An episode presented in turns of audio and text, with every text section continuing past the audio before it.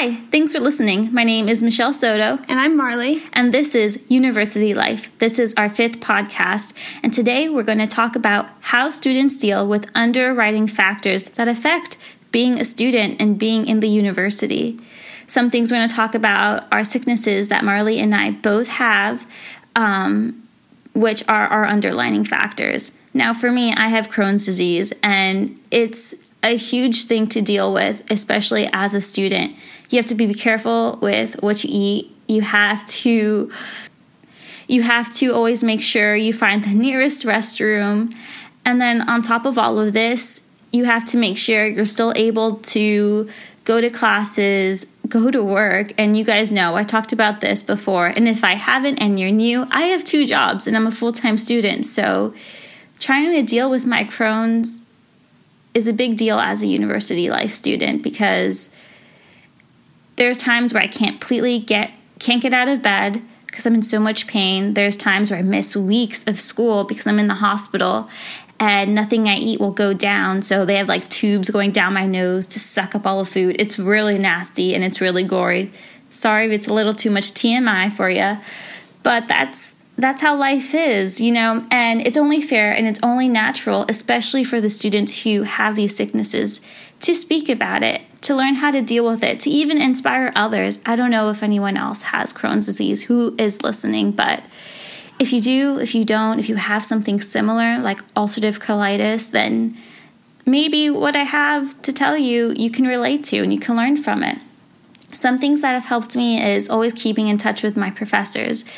Uh, I feel like there's three times throughout the year, uh, not throughout the year, sorry, throughout my time here at the university where I was always hospitalized, and the hospitalizations would take forever. They would take about like a week, and they would do radiation tests. Then after the test, they'll notice that it's usually the same thing, lots of inflammation in my ileum, which means if I ever try to eat anything, it won't process through and I'll just regurgitate it up, which isn't cute.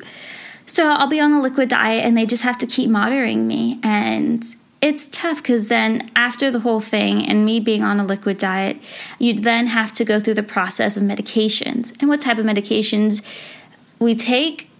I've been on steroids. I've been on antibiotics. I've been on Humira. I've been on other pills and regimens. But I think the only thing that's excessively worked for me was the Humira.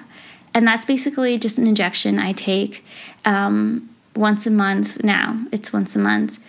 But even that was really hard because it was extremely painful.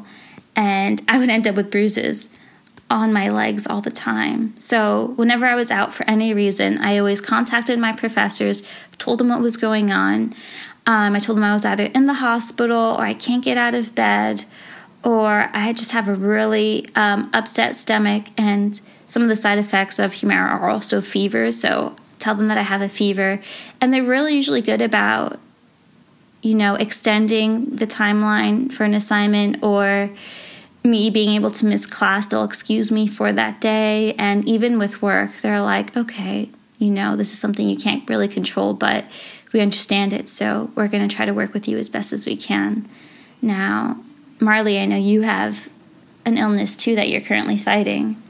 Yes, I have epilepsy, and what that is uh, basically a brain disease that causes uh, seizures. And uh, sometimes I'll get double vision or uh, headaches, you know, things of, of, of that sort.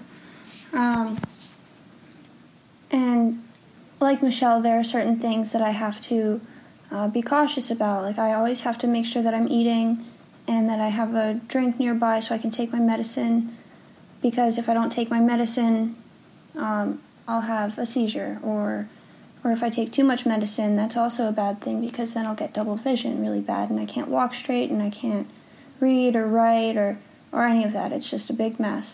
Um, and...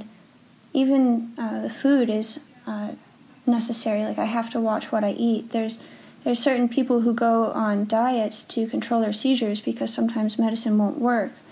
Um, one one diet that I could go on is called the keto diet. It's where you uh, cut out all carbs, and I've heard that helps for some people. I've never tried it. I'm just on uh, medicine.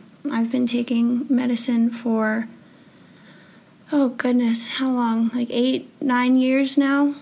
Um, and it's it's worked pretty well. Uh, as I am getting older and uh, time goes on, the disease does progress and it gets worse throughout um, time. So uh, this it, it's not a disease that will heal on its own. Um, so it's something, unless, God willing, I get healed, um, I'm going to have it for the rest of my life, and it will get worse. Um, some things that uh, I have to be cautious of um, is the amount of sleep I'm getting, um, because if I don't get enough sleep, then I could have a seizure, um, and that's no fun. Uh, I also, just like Michelle, I also have to uh, keep in touch with my professors, let them know if anything happened, because um, there was uh, a time, I think last week or two weeks ago, I had a seizure, and I wasn't able to turn in an assignment on time, so I emailed one of my professors, and I said, hey, um, do you mind if I turn in this assignment late, because I just had a seizure and dot, dot, dot, dot, dot. I explained everything that went on, and she was super understanding and said, yes, turn it in whenever you can. Um, so I was able to turn it in just a day or two late, and she still gave me full credit for it. And other professors, however, are not so understanding. Um, sometimes they'll want a doctor's note or, or the doctor to email them or something. Um, And that can be a little difficult, especially because getting a hold of my neurologist is nearly impossible. Um, so for one of my other classes, I missed an assignment, but unfortunately I was unable to redo it or turn it in late because I couldn't get a hold of my doctor.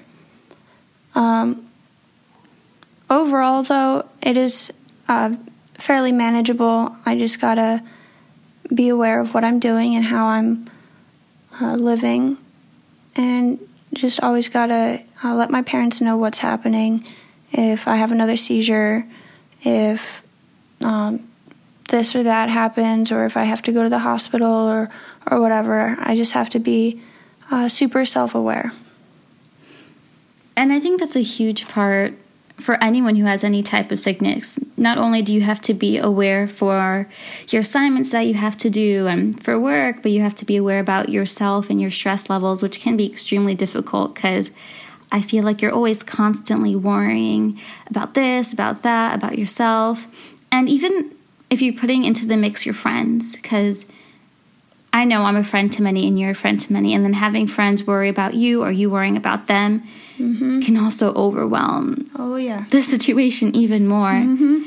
And I think one of like the most difficult parts for me, though, especially with friends and having a disease, I don't know if you feel this way too, Marley, is that sometimes people even like pity you. Yes, I hate it. I hate it so much. I'm like, I want to tell you what's going on as a friend out of respect, and you shouldn't p- pity me. If anything, mm-hmm. it's nice that you're understanding, but don't look down on me. I'm not a wounded puppy. Yes. I'm actually strong. Oh, my goodness. I'm stronger than you think.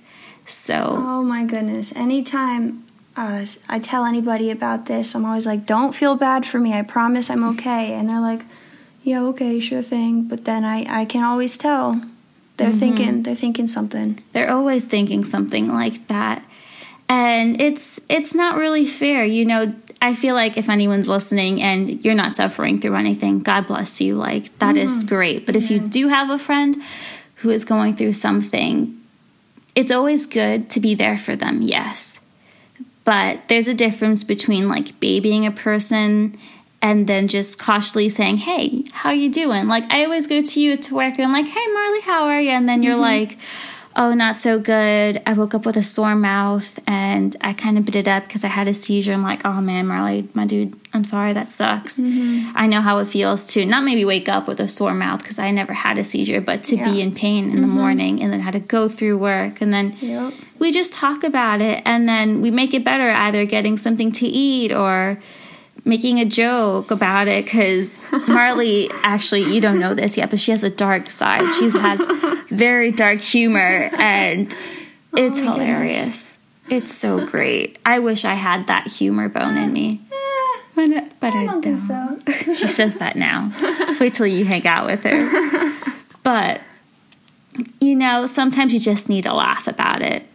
You know, laughing de-stresses you. You live a longer life. You have more fun. It's never a good thing to take anything too serious. Oh, yeah. So, but we're at ten minutes, so thanks for listening to our fifth podcast about how we deal with our problems being a student. I hope this helped in any way. Um, stay tuned for our sixth and final podcast. Um, but for now, deuces, people. Thanks for listening. Bye. Bye.